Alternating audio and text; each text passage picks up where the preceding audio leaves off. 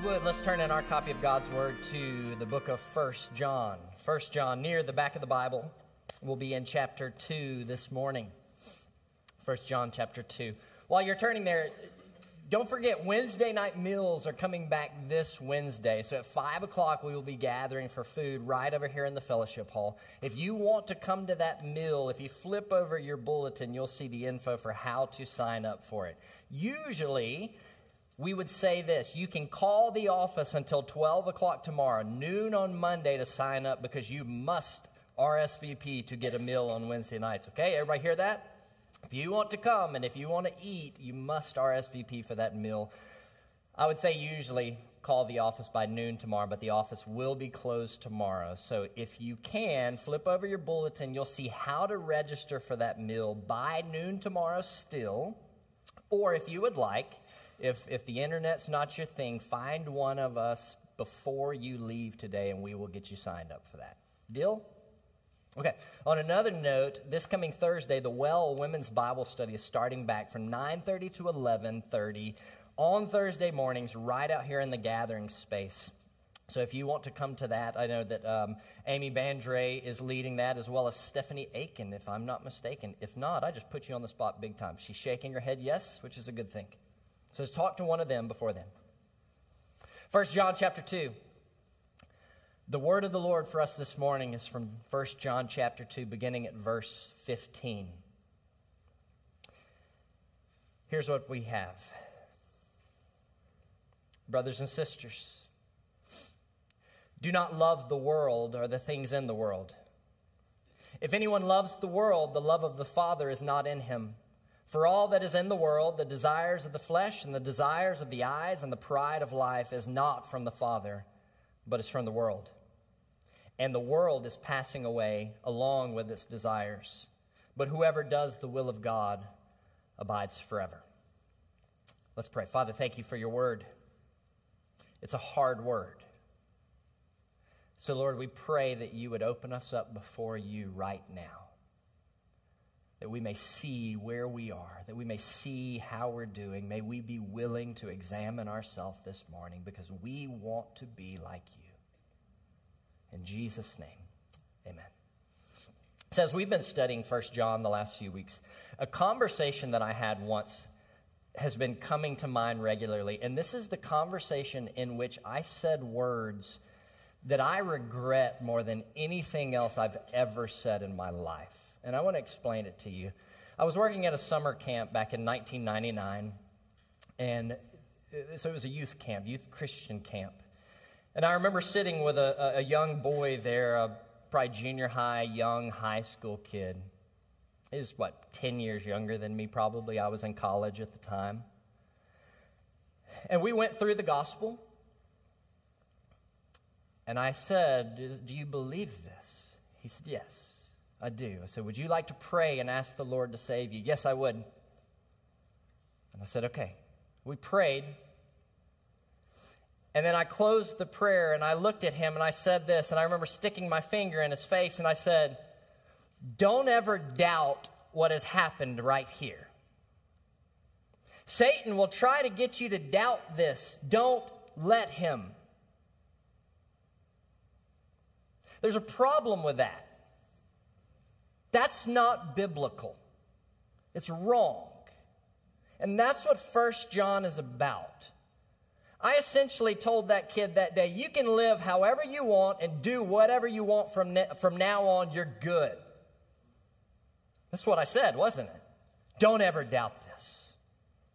If you find yourself on death row getting your last meal, remember this moment. No. And I regret those words more than anything I've ever said because I can't fix it. I don't know who he was. I don't remember his name. I don't know where he's from. And so I have found myself over the last decade, decade and a half, whenever I think of him, I pray for him God, may it have been real. May it have been true. May his life have been changed. May he live a life that shows evidence of salvation. And if he doesn't, Take those words I say and wipe them away. May he not remember them at all. What is First John about? If you claim to follow Christ, if you claim to believe Christ, it will show in your life. If you claim to believe in Him as your Savior, there must be some sort of life change. There must be some sort of evidence of it. There must be a fruit of your salvation. And if there's not, John is saying you need to doubt your salvation. You need to doubt your confession if there's nothing else in your life that shows the fruit of salvation. And then he gives us these tests, these ways to examine ourselves to see and know whether we have eternal life. Is your life characterized by walking in the light? Do you see your sin and repent of it? Do you keep his commandments? Do you love one another? notice that none of these have anything to do with perfection or having it all together. Rather, there must be an understanding that you don't, so that when you sin, and you will sin, you will recognize it, you will confess it, you will trust in Christ as your advocate. That this is the life of the believer until we see Christ face to face. And then our, our trials and our troubles and our struggles with sin will finally be in the rear view. But, if, but for now, you will fall, you will fail, and the gospel of Christ is still true, isn't it? And the tests continue today. Notice what John has just told us. Here's what it looks like to be a child of God you love your brothers and sisters. But here's what it also looks like you love them, but you don't love the world because the, the, if you love the world and the things in the world, then the love of the Father is not in you. What is the Lord doing in our salvation? He sent his son, Jesus Christ, to live the life we were meant to live. That Jesus loved God perfectly and he loved his neighbor as himself, and then he died for those of us who did neither of those things. He died to save sinners, taking on himself the sin of all who would believe on him, taking on himself the wrath of God against our sin so that as we believe on Christ, we are saved from our sin. We're saved from the wrath of God against our sin, but we're also credited with the righteous life of Jesus Christ. So Jesus is condemned as the sinner, and we are declared saints. And throughout this life, the Holy Spirit of God is at work in us to make us in practice what He's already declared us to be, to be conforming us to His likeness, that we would be declared just and righteous, but that we would be becoming just and righteous. If you've heard the word sanctification, this is it that we are being sanctified, we are being made holy, we are being made more like Jesus Christ. That throughout this life, God is working in his people so that they will love what he loves and they will hate what he hates. This is what we read in Colossians just a few moments ago that Paul is calling us to put to death that which is earthly to put to death that which is worldly, things like sexual immorality, impurity, passion, and evil, desire, anger, malice, and slander. The, the, the, the old self is being put to death, and we've been made new. And so you are to hate what God hates. You're to hate that sin. You're to hate that temptation, and you're to seek to put it to death in your life. But put on, then, Paul says, as God's holy children, compassionate hearts, humility meekness and patience. You see what he's doing? God is making us like him. He's making us children of the light who walk in the light, loving what he loves and hating what he hates. Now, you may hear that because this is the first question I, would, I, I ask when I'm reading this text. Now, hold up. We aren't to love the world, but God loves the world. Aren't we told that God so loves the world that he sent his only begotten Son that whoever believes in him would not perish but have eternal life? I don't get it. And it's a great question, and I'm glad you asked it.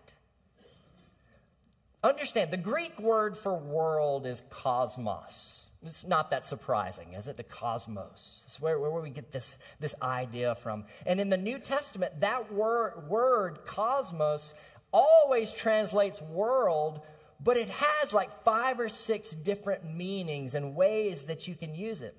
It can mean the entirety of the universe, the heavens and the earth, like it does in Matthew 13. In Luke 11, it refers just to the earth itself, just to our planet. It can mean all of mankind like it does in John 3:16 that God so loved the world that he sent his only begotten son. But we must understand what is John meaning because he tells us don't love the world when clearly God does love the world. Well, there is another meaning for what the world can mean and it's what we find right here.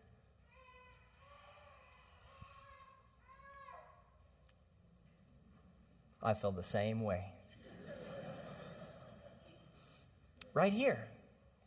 What does it mean? The word world right here is used to describe the realm that is not only separated from God, but is in active rebellion against Him. Think about the way we talk about someone, we say, well, that person there is worldly. What do we mean? That their whole thought and their whole life is wrapped up in this world, and they're living as if God does not exist and God has no call or claim on their life that they're living at odds with Him. They're living as if this world holds the key to their joy and their fulfillment and their satisfaction. And we say, what? That person is worldly. That person is living in opposition to God. Now, we're going to see more of that concept next week as we look at the, this, this description of the Antichrist in the next section. But think about how Satan is described in the scriptures. Jesus calls him the prince of this world in John 12 31. He's the God of this world who has blinded the minds of unbelievers in 2 Corinthians chapter 4. He's the prince of the power of the air, the spirit that is now at work in the sons of disobedience in Ephesians chapter 2.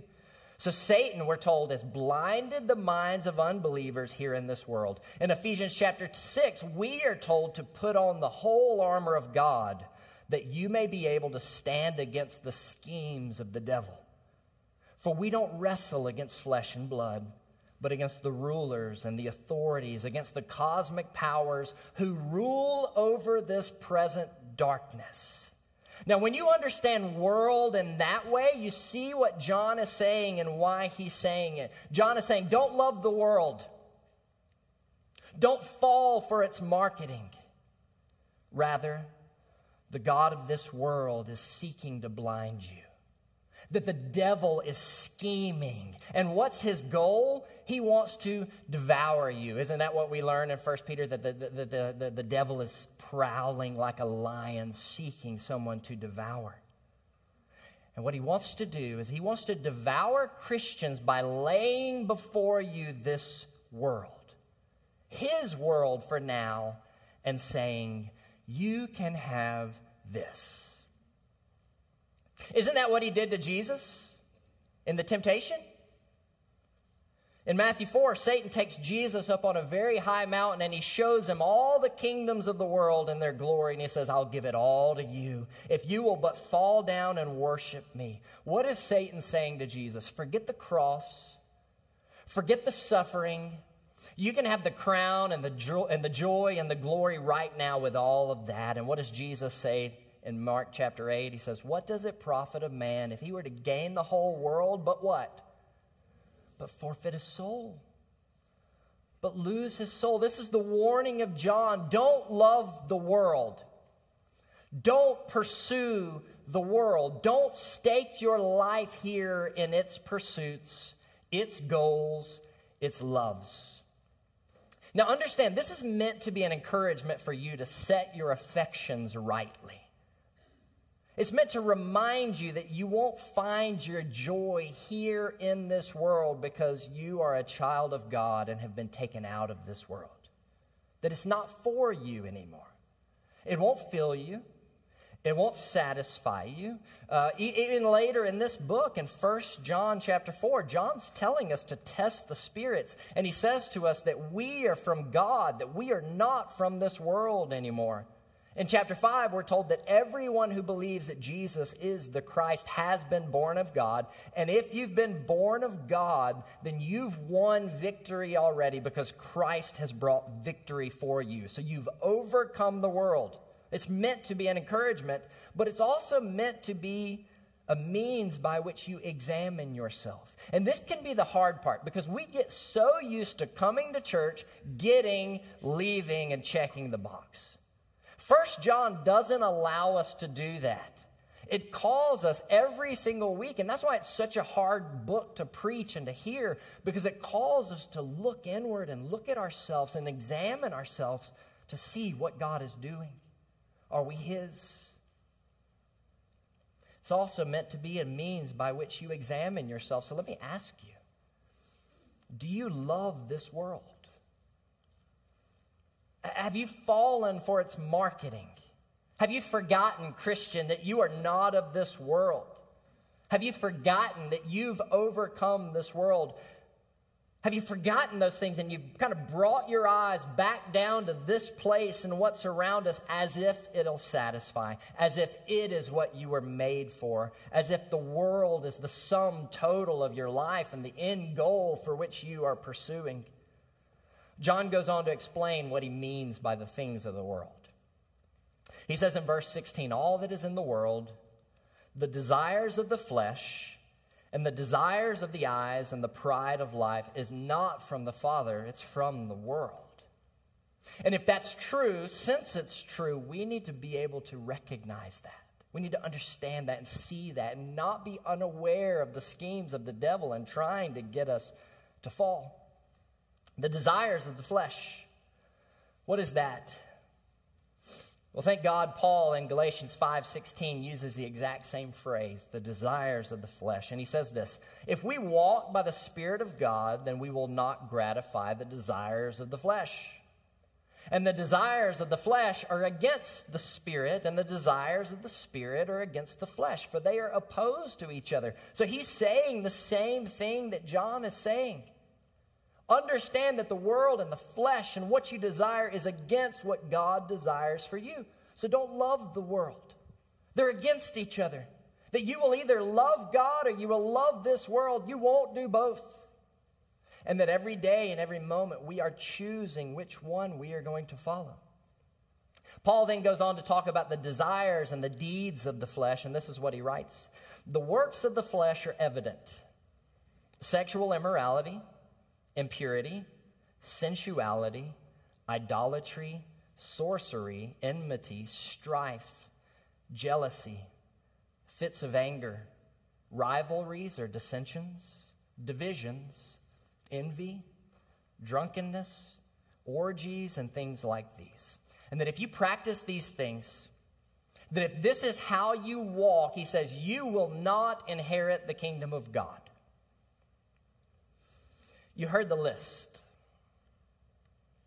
Some of you may have just heard that list right there and you kind of slunk a little down. Slunk. Is that a word? It's in my notes. The computer did not correct me. You slunk down a little further in your chair because you know your struggle was in that list. Because you know that what, what Paul just said actually describes you. You need to hear this that if, if that list describes you, if this is your walk, if this is your love, if your affection is found in that list and you aren't fighting it, you aren't confessing it, you aren't taking it to your advocate and your Savior, then you will not inherit the kingdom of God.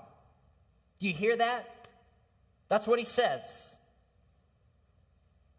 Take it seriously.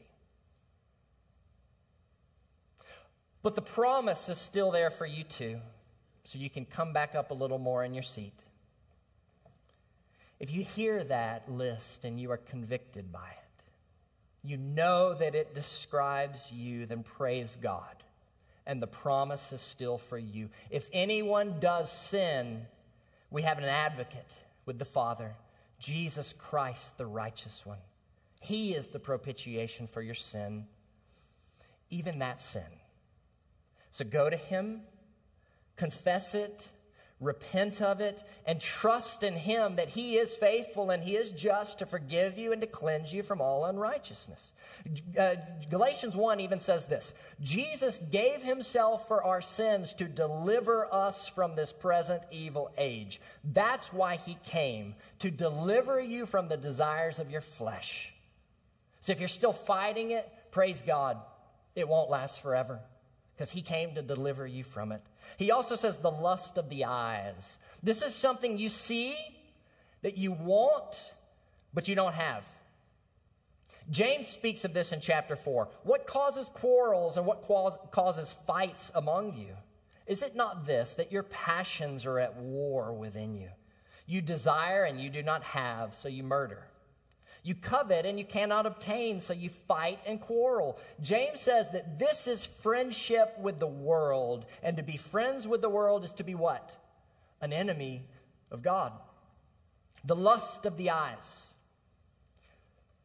This is the goal of marketing, isn't it? You need this product. You deserve this product. And if you had this product, you would have all that you need. You'd be happy. You'd be fulfilled. Don't you want that? It's the new iPhone, the 15. It's like the 14 others, but this one comes in maroon. You remember when they used to give them to you for free? All you had to do was essentially get a cell phone plan. Then they got you addicted, and now they say, hey, you can have this, but it'll be nine Brazilian dollars. But you know you need it. You can't live without it. You see something, you want it, and you're willing to kill to get it. You covet, but you can't obtain it, so it causes you to fight and quarrel and act like a child. It's a life driven by the next thing, the new thing, the thing just outside of your grasp, and you're always looking for joy there rather than the one in whom joy would be found. This is so often the end game of social media. Can we just talk Instagram for a moment? How many of you you get off Instagram and you think, "Man, I sure am content with my life." It's not designed for that. It's designed to make you want more and to be discontent. A, a way to examine yourself on this, like how do we practically examine ourselves on this? Is, I think just to ask some questions. Here's some. What do I think I'm missing in this life that if I just had that, I'd be happy? What here would fulfill me? What am I pursuing right now and why? How do I react to not having it? What emotions well up in me? What am I willing to do to get it? What can I do to protect my eyes from seeing that which sets me toward the world? This, this is the lust of the eyes. And understand something it makes promises to you that it will never be able to fulfill. You know why? Because the world can't satisfy you. This place is not for you. You have not only been taken out of this world, you've overcome this world. Lastly, the pride of life. The word here is actually the, word for a living, the pride of the living, like how we make a living. What is it we have that makes us what we are? So it's not so much internal longings, and it's not so much that we see something we want that we don't have. The picture here is more that something you already have, something you own, something of which you are a part. And now pride has become that. It could be pride in your looks or in your skills or in your talents. It could be pride that your life is built on how people see you. Oh, you started that business. That one's yours. Oh, you're that athlete. You are beautiful. It could be in possessions. That truck is my pride and joy. My wife is my life. Or if you're Brad Paisley, fishing trumps that. The pride of life is seen when our identity becomes wrapped up in who we are apart from God. When your care for that item takes your place of obedience to God. You won't see us in church anymore, Pastor. Oh, yeah? Why? We bought a lake house. Okay? W- will you be in church while you're up there? No. We're just going to be there. No, I, I don't give financially to the ministry of the church. It's my money. Well, you said just a few weeks ago that God wants a cheerful giver. I'd be more cheerful to have my money or this item than I would to give it to God. It's idolatry, is what it is. It's not of the Father, it's, it's of the world. Not in having things, no. Not at all but in your pride being so, and your, your identity being so attached to it. It's the problem. Friends, what, what, what do you have that if you lost it, you would lose who you are? That without your fill in the blank, you wouldn't even know yourself anymore. That if that were gone, you couldn't trust God anymore. Notice what John says do not love the world or the things in the world.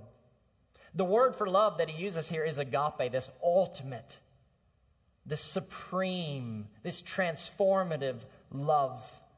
Look, if, if you've come to love your fleshly desires more than God, if you pursue the things of this world more than you pursue God, if your life is built not on Jesus Christ, but on the possessions or the talents or the looks that you have here, then repent.